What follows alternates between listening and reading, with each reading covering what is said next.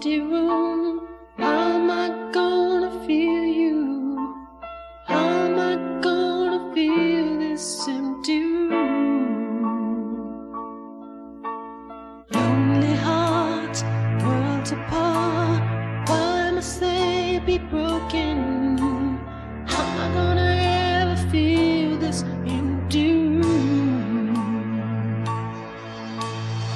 Welcome to Prince Track by Track. I'm your host Darren, and today we're going to be talking about Empty Room from the mostly live album C Note.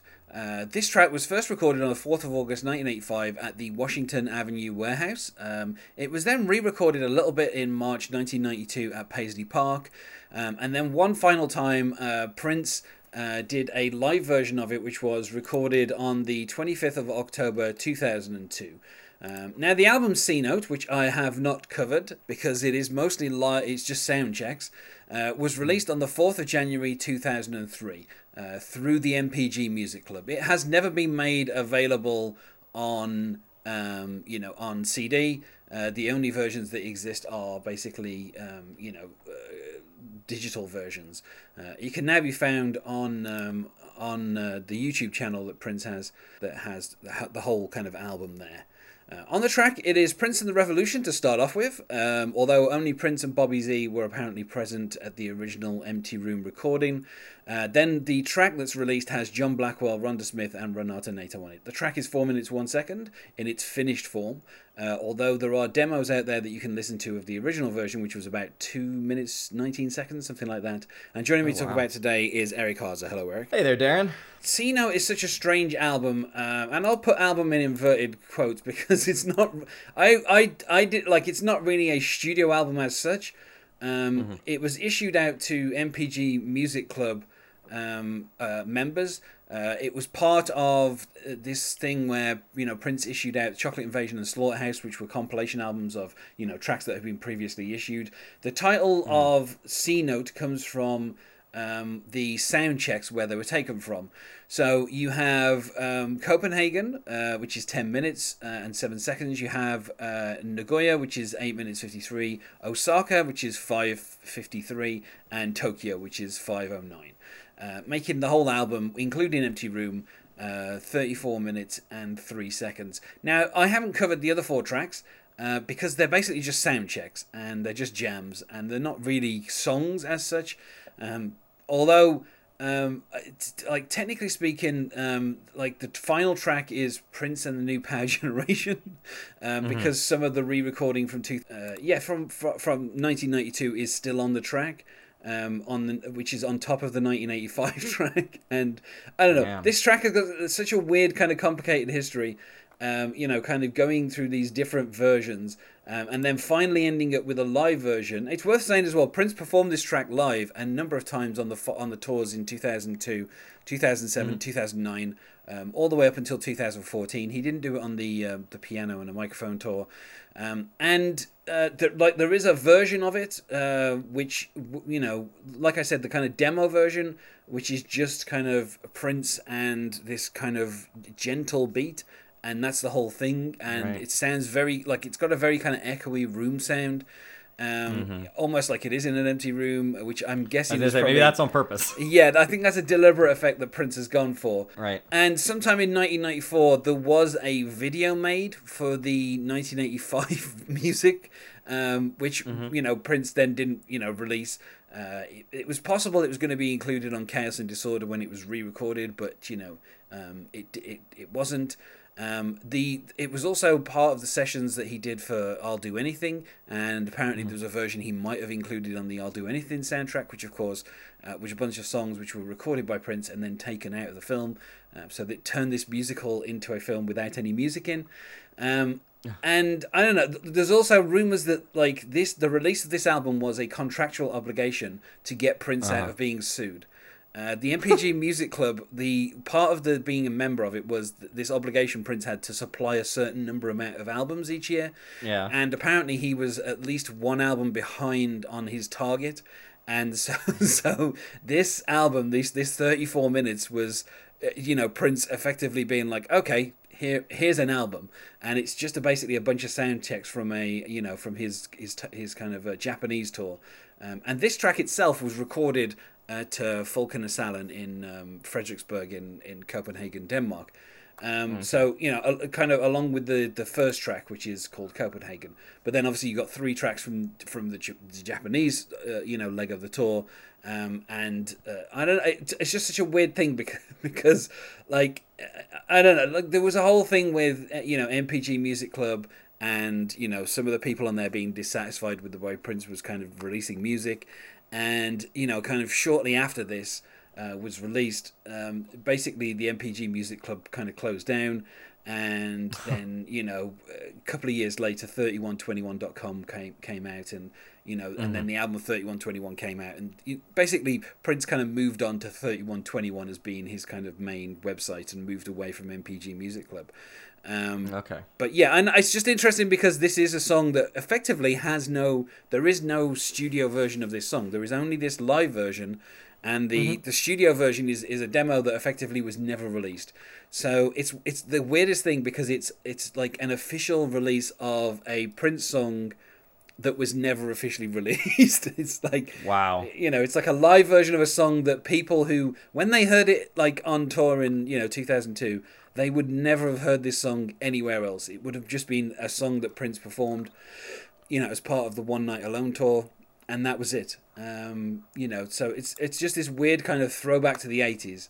Um, What an odd life for a song to to be made as contractually obligated in some way, or at least released that way, and then not really have much life beyond that, and live performances essentially. And it's never as if Prince then decided to go back into the studio with any of the bands that he had after like 2002. And do a proper version. Right? Yeah, he ne- he never did that, and it doesn't like. I mean, maybe there will be something that comes out of the vault other than the demo version of this. Maybe the version that was done mm-hmm. sometime in 1992, and maybe we'll hear that official version later on. Um, but it's Right. it's like a very very kind of like simple song. Um, you know, the story behind Yeah. it is it was written after Prince got into an argument with his girlfriend Susannah, um, and you know he just basically this is something which has come up with uh, you know stuff to do with Mayte and stuff to do with his second wife as well, uh, where you know whenever Mayte got into an argument with Prince, uh, whatever the issue was, Prince would go off into the studio and record some kind of apology song, and the same was true with his second wife. There were some there were some songs which are kind of um, almost like uh, kind of attempts to make up with his his second wife when they were kind of um, when they were separated for like a year or so. Um, What what is the release window from recording to uh, actual release? Because that's quite an apology that takes probably a couple weeks to months to actually get out. well, I well for some of them because it because with my taste, some of it was during the NPG Music Club time. Some of them actually were released Uh-huh. or streamed, you know, within a few days of him recording them. Oh, Uh, But wow, I, I okay. think they were mainly recorded for him to then later on in the day just play the finished version to you know his wife. He wasn't making them with the intention of releasing them, but then obviously they would find their ways Okay. into albums.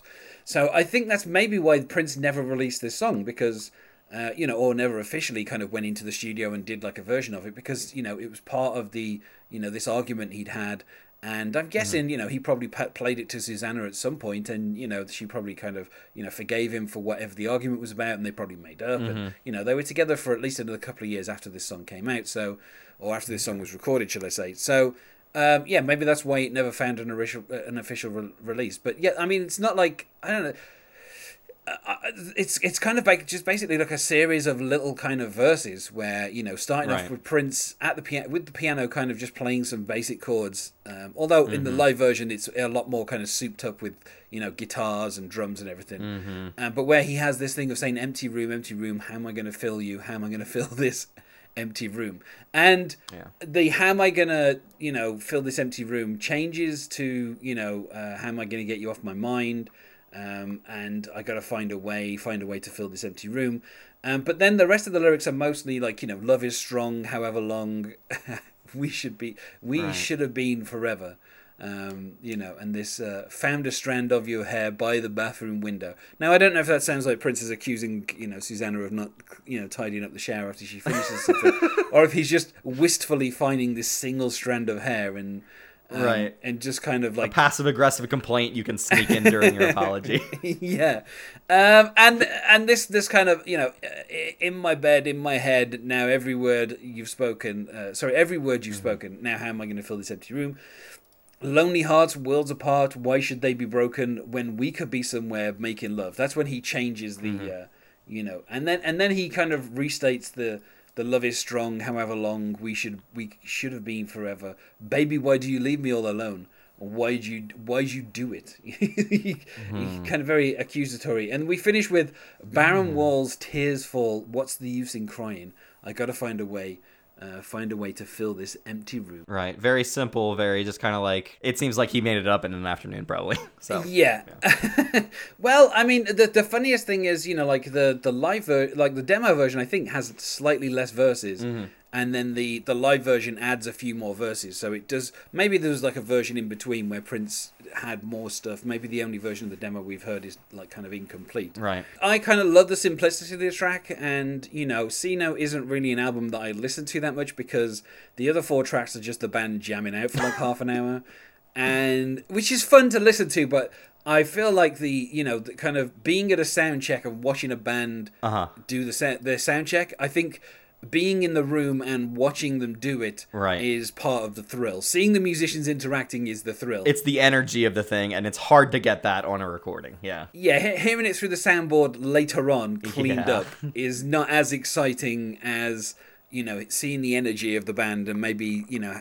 I mean, there's there's lots of footage of Prince doing sound checks for a few of his tours in the 80s, and you know there's a there's one particular one where uh, it's it's from the 1988 tour, and you see Prince just sitting in the audience, and he's watching the band rehearse, and they're rehearsing to a backing track of him singing. So obviously he can be in the audience and watching them on stage Right. and they play like a, a, a part of like some song and then you hear him like over the microphone in his very uh, you know admittedly you know unexpectedly deep voices coming from prince because everyone's obviously used to his falsetto Hmm. and he's kind of like no no no go go back over there and do this and like he's given them instructions on what they've done wrong and how they should correct it Right. and that kind of stuff's interesting Yeah. and you know I, I suppose being at a prince concert you know at the sound check and watching them interact would be interesting Sure. hearing the rest of this album not as interesting Right, right. um, so I would say my, my review for C Note is probably two out of five, maybe Mm. even a one out of five for the other four tracks. I was gonna say, but this one it seems like an actual song and not just yeah. And I think that's what makes that's why it's worth reviewing this song because it is slightly different. Um, you know, it isn't the same as the others, which are just you know a bunch of jamming. Um, it- you know, this is an actual song that has a kind of structure. Um, And obviously, you know, had been around at this point, 2002 back to 1985. Um, we're looking at what 17 years? Is that is that right? That feels like too long between those two gaps. Between those, but I think it 2005 to now, or oh wait, what was the first year you said? in 1985, which is when it was originally done, to 2002. So Okay, yeah, so uh, 18 yeah, seven- years. or so. 17 years. So this is a song that had been around kind of in Prince's head for 18 years Mm-hmm. almost. And so hearing him kind of come up with a, a final version of this. And then after this, you know, if you search around on the internet, you'll find various other live versions of this song. Right. Um, and they all kind of are roughly the same, but some of them go on a bit longer with a bit more kind of like guitar work and stuff like that. Sure. Um, but yeah, I mean, I, I enjoy like even the demo version is very simple and kind of, um, you know, just takes you back to kind of like '80s Prince. His voice is slightly different on the demo version because obviously it is, you know, like, you know, peak kind of '84, '85 Prince, Right. And his vocal sounds slightly different. And I don't know, I just really enjoy the song. I would say for me. Um, I mean, it, it like I would say, you know, four out of five if it was a proper finished song. Uh-huh. But I think because it's just the live version is the only real version we've got. I would have to say like maybe three and a half. So I'll round it down and say just a three out of five. I feel like it should like I feel like if we'd had a proper studio version, I could have gone like four out of five on it. But because we've only ever got the live version, I'll just have to stick with a three. Yeah, it it feels like it's missing something that, they, like, probably if they worked it out in the studio, they they could get a better version of it out. Um, the live version has uh, definitely a you can hear the I don't know distortion, I guess, which is I, I like that. I like uh, hearing that in in a recording. So um, it's definitely not what I think about when I think of Prince. It's more soulful. It's but also, I mean, I'm not the biggest Prince fan, so uh, I guess this is part of an era of Prince that I'm not uh, as knowledgeable about. But yeah, I did overall like the song. I'd give it probably a three out of five. Um, it, it did what it needed to do, and uh, it's it's it's decent. Yeah, and like I said, as far we haven't had like an official release of the song. Like we only have live versions, and Prince played played it, you know, live pretty much for the rest of his life, uh, you know, until he did the the piano and. Uh, piano microphone tour although i would have been interested to hear prince just at the mic you know just a piano and microphone version of this, Right, you know right. but um, you know, he, he for some reason he he kind of dropped it. Um, I felt like it would, you know, it's it's basically starts out as a piano ballad. I guess he, you know, by that point he'd been playing it live for, you know, I don't know, eight nine years. So I think he was probably used to the version where he could, he could kind of bring in the guitar and all the rest of it and kind of expand the song a little. bit. Right. Do you think we could Um, see another version of this song come out at some point? I mean, there's the you know there's a version that he did in '92 Mm-hmm. that he kind of redid a little bit in '93. So I don't know, maybe if it does, then you know, I, I don't know, maybe that version would be like a you know a clear four out of five. But Right. Because it's just a live version, and like you say, I do like when they kind of get when you have the impe- imperfections, like you know, the kind of a little bit of feedback or something like that. Mm-hmm. It is nice to hear. Um, so, but yeah, I don't know. For me, I think C Note is such a weird album, um, and and it does kind of have that that slightly bitter taste of Prince basically trying to stop himself from being sued by people, and which is you know Prince was kind of involved in a number of kind of legal things throughout his life. Um, including, you know, taking everything down off YouTube at one point. It's Um, it's odd because it I, kind of I I don't want to make this claim because it's a big claim, but it feels like Prince probably has the most contractually obligated albums uh, per capita of most most artists. Uh, I don't know. I mean, there was this, and I think you know the coup- a couple of the albums at the end of his Warner's contract, and that was pretty much it. You know, after that, he was kind of free to do whatever he wanted. So, Right. Uh, anyway, I feel like we said about as much as anyone's going to say about Empty Room. So let's go to plugs. Is there anything you wish to plug, Eric? Yeah, sure. You can uh, find me on Twitter at E R I C H K I N O and uh, my podcast, Topic DVD Podcast, on iTunes. Uh, go ahead and find me there. And you can find us on Facebook at Prince Track by Track or on Twitter at Prince Podcast, or you can email us, not sure why you would, at Prince Track by Track at gmail.com. Thanks once more for being my guest here, Eric. Oh, no problem, Darren. And otherwise, goodbye. Goodbye.